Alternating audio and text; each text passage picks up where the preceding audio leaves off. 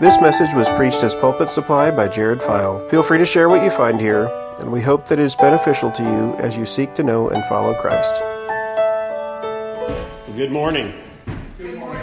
If you turn in your Bibles to Ephesians chapter 1. Ephesians chapter 1, and we'll begin in verse 15 for today. Do you know who you are?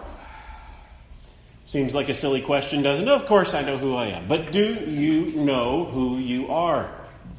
Because knowing who you are uh, is essential to knowing how you ought to live.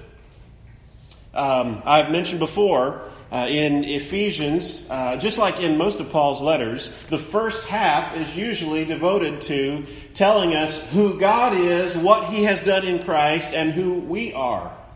Uh, and then the second half of the book, when you get to Ephesians chapter 4, it's because of all of this, then walk in a manner worthy of your calling. Walk like this because of who you are, what, who God is, what He has done for us. Um, there's a, a, set of uh, novels, uh, youth literature, uh, that's written by Andrew Peterson. Andrew Peterson is a Christian musician.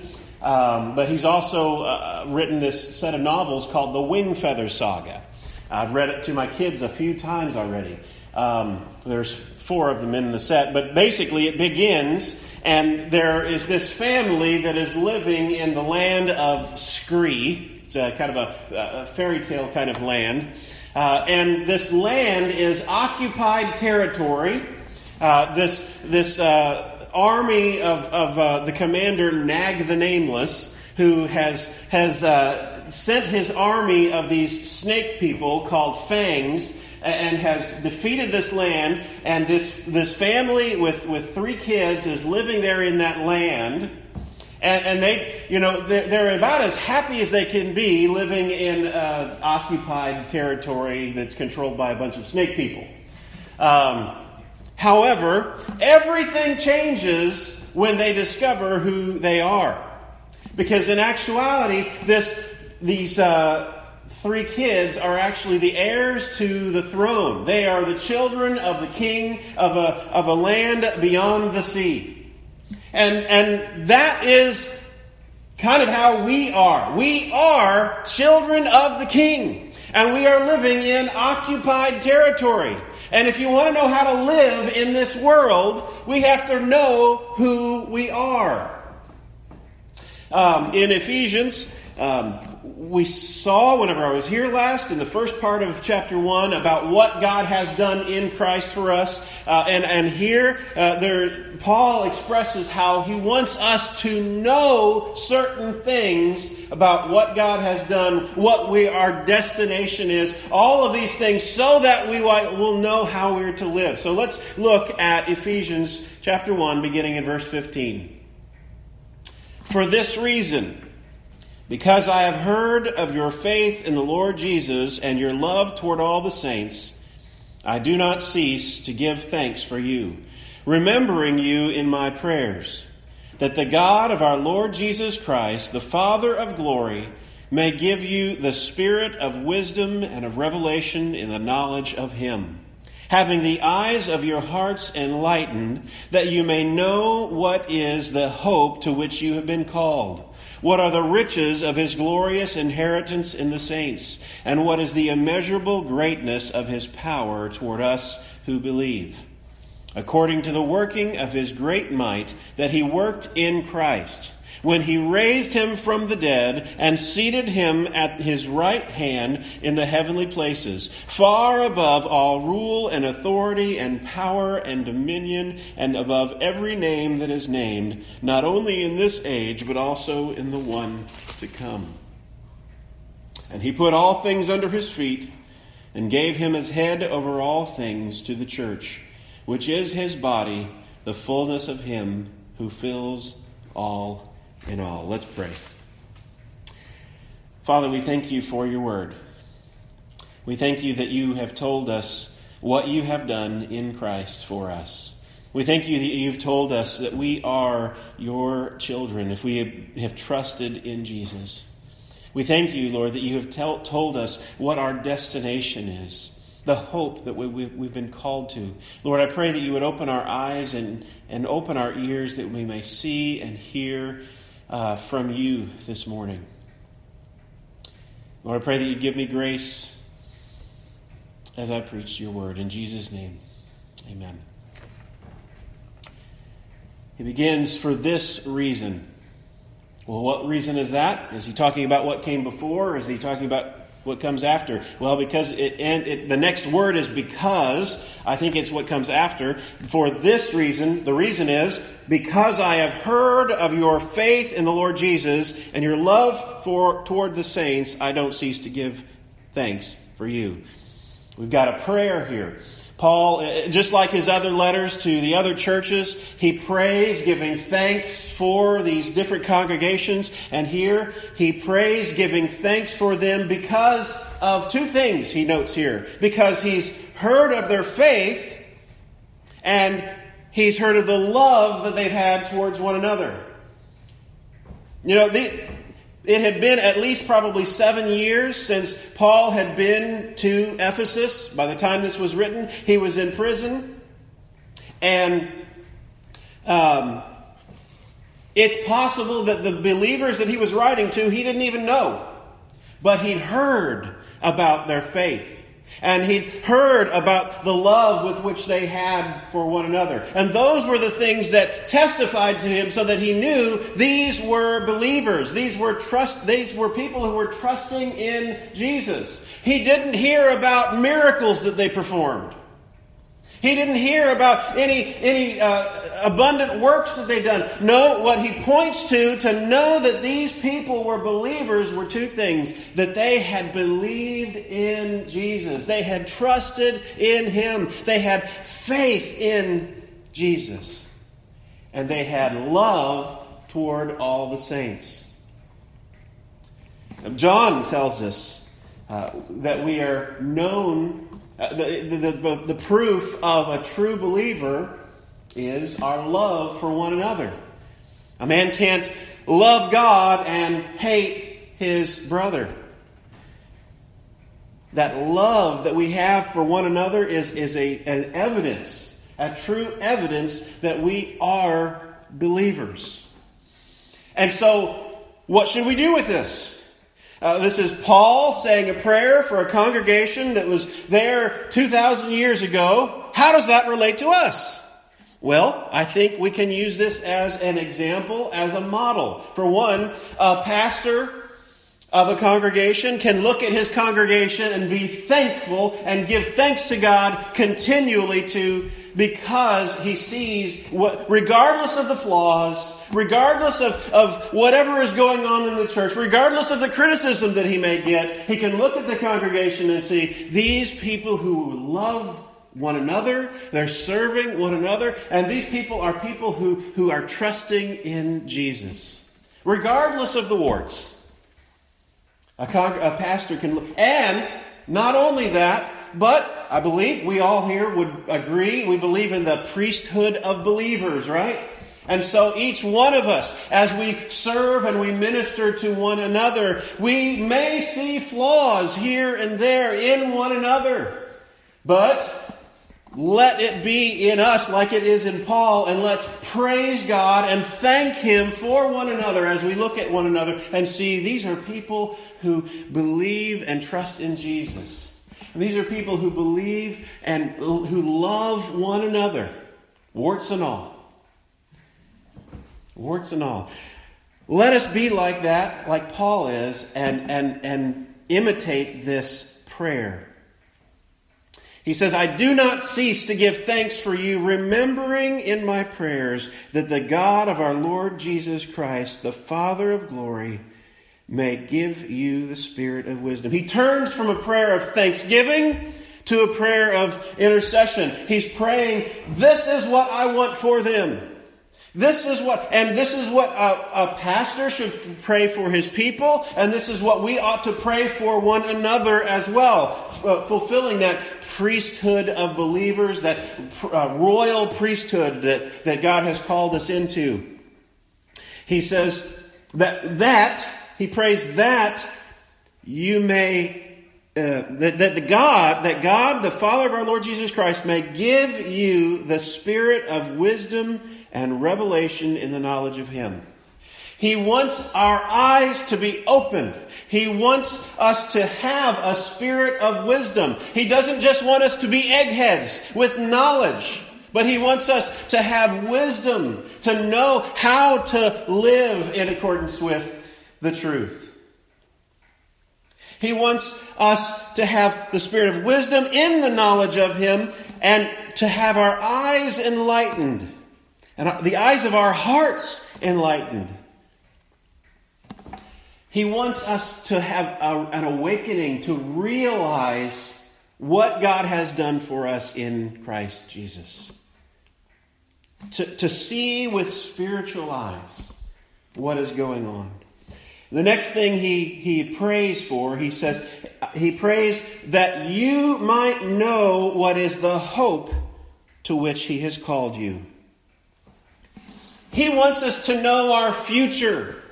Not the, not the specific details. He doesn't want us to know, you know, where we're going to be do, what we're going to be doing in the next year, the next five years, or things like that. But He wants us to know the hope that we've been called to. He wants us to know that we have been as it said in the, in the last sermon, we, he has predestined us to the, uh, to the adoption as sons. He, he has chosen us in Him before the foundation of the world that we should be holy and blameless in Him. That's the hope to which we've been called. That one day Christ will come, He will call us home, and He will present us before the Father holy and blameless. And when we look at our own lives and we, we test ourselves, sometimes we look at ourselves and we think, I'll never make it. I'm not good enough. Paul wants us to know that if we have trusted in Jesus and if we love one another, that evidence is there that we are one day going to be presented before the Father holy and blameless. What now we just long for will be reality. He'll make us perfect. He'll wipe away every tear. There will no longer be any sickness, no more crying, no more pain. You all know my mom just went through having a brain tumor removed. And right now she's uh, recovering and, and she's doing a whole lot better than a few weeks ago. But still, you know, she's got a long road of recovery. That hope that which we've been called, there will one day be no more brain tumors. There'll no longer be any sickness. And whatever you're going through in your life, whether it be some kind of medical condition, whether it be some kind of uh, situation with your family or, or, or at work or, or, um, or financial, whatever you're going through, these momentary afflictions that, that afflict us are not worthy to be compared, Paul says in another place, to, be, to, the, to the eternal glory that is to be revealed. That hope to which we've been called. He wants us to know our future. He wants us to know our hope. He wants us to know what is the immeasurable greatness of His power toward us. Oh, I passed up one. What are the riches of his glorious inheritance in the saints? Riches. He doesn't hold anything back. He talked about the same thing in the last passage. According to the riches of his grace in verse 7. He doesn't hold anything back. He lavishes his love upon us. And he wants us to know the immeasurable greatness of his power toward us who believe. He has power toward us who believe. He can work powerfully in our lives. We sometimes think, oh, I, I could never do this or that that God has called me to. I, I, could, I could never change, maybe you feel like. But God has the power to break through any walls in our lives. He says the power that Jesus, the, the, the, power that he has in us toward believers is the same power that he raised Jesus from the dead with. Let's look at this.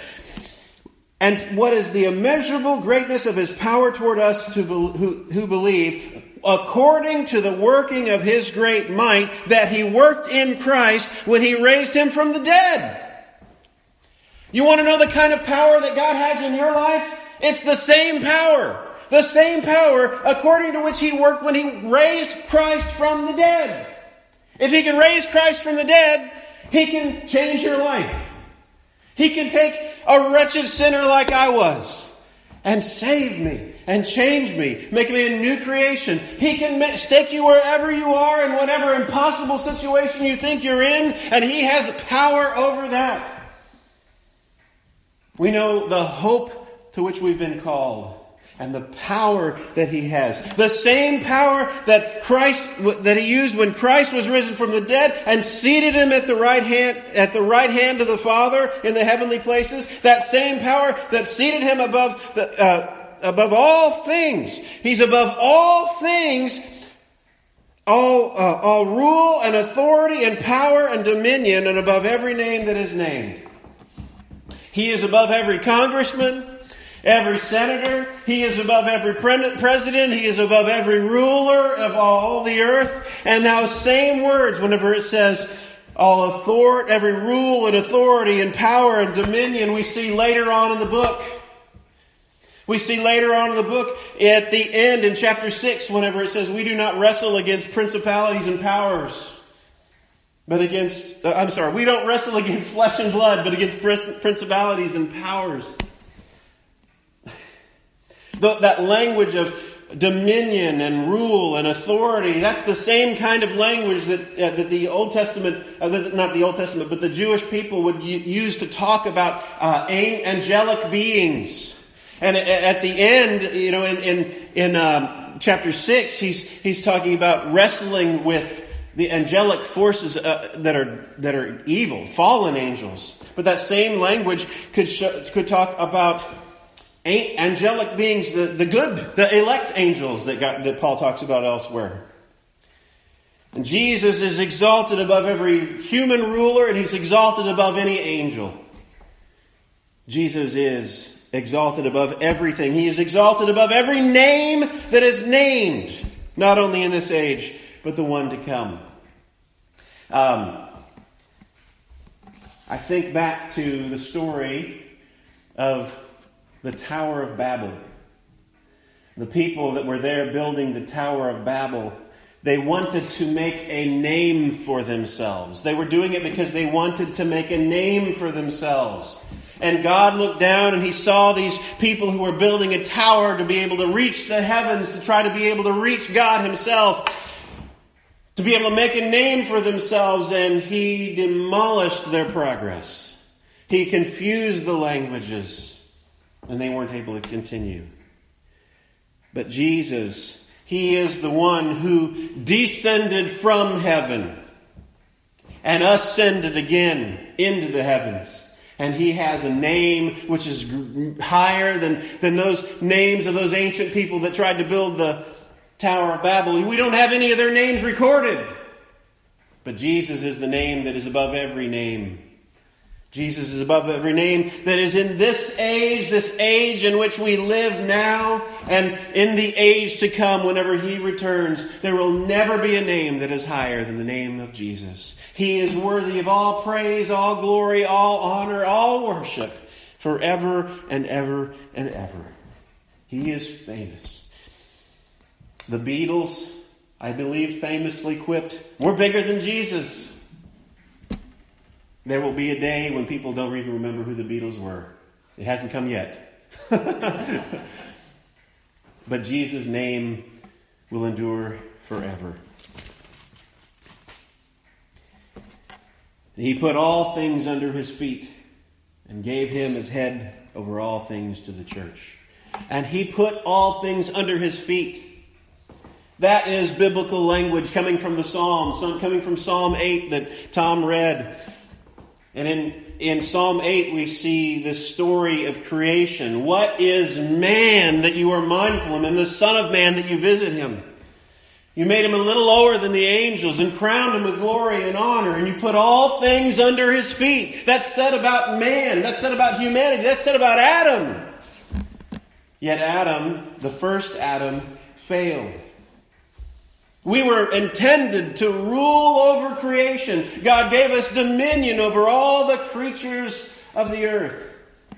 Yet, what God said about Adam, who failed, he now puts into the hands of Jesus. He has been, all things have been put under his feet. He has been given authority over all things, over all the animals, over every creeping thing. He has been given authority. He is the second Adam, in a way.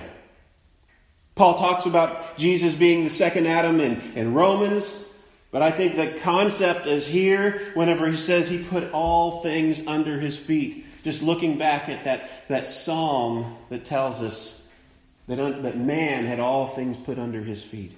Jesus rules over all things, over every creature, over every star, over every planet. And he gave him as head over all things to the church. Now, I want to point out what this doesn't say. It doesn't say he gave him as, over, as head over all things in the church which he has. He is head over the church. He is, he is the head to which the church is to get in line with. But here he says, He gave him as head over all things to the church.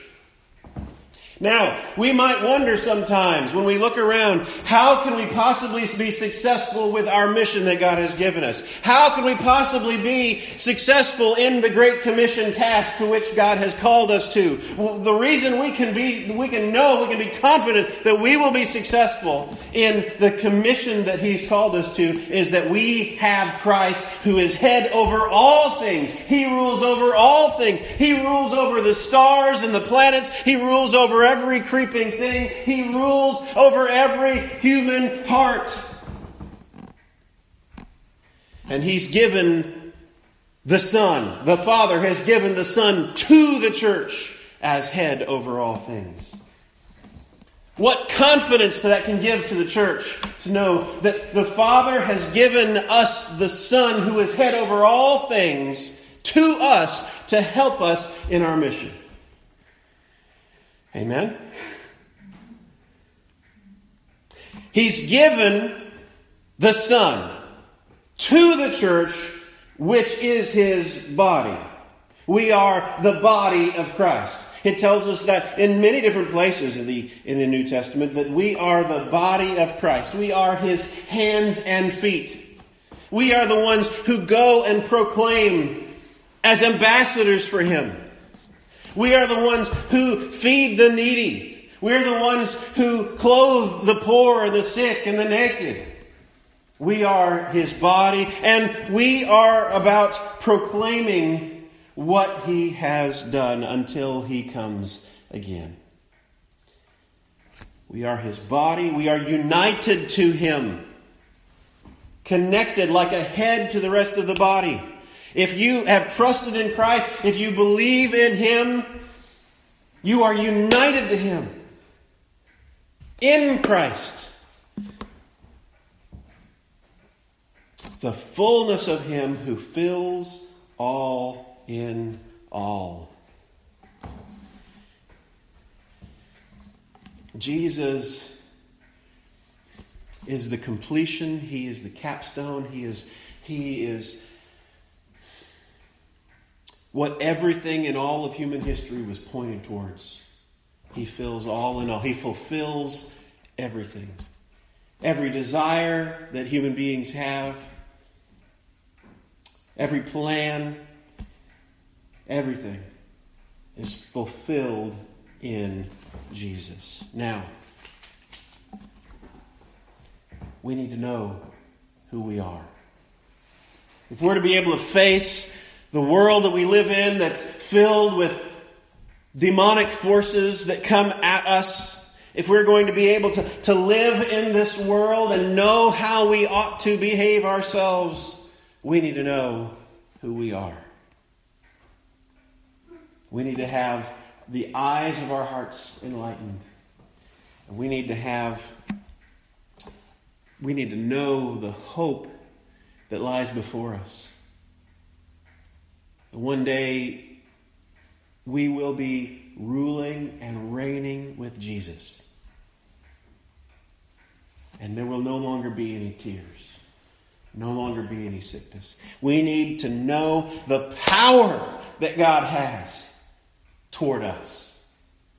When we get discouraged, when we get discouraged because I just haven't seen the change that I need to have in my life, we need to know the power that God has. That same power that He used to raise Jesus from the dead and exalt Him above every name that has ever been named.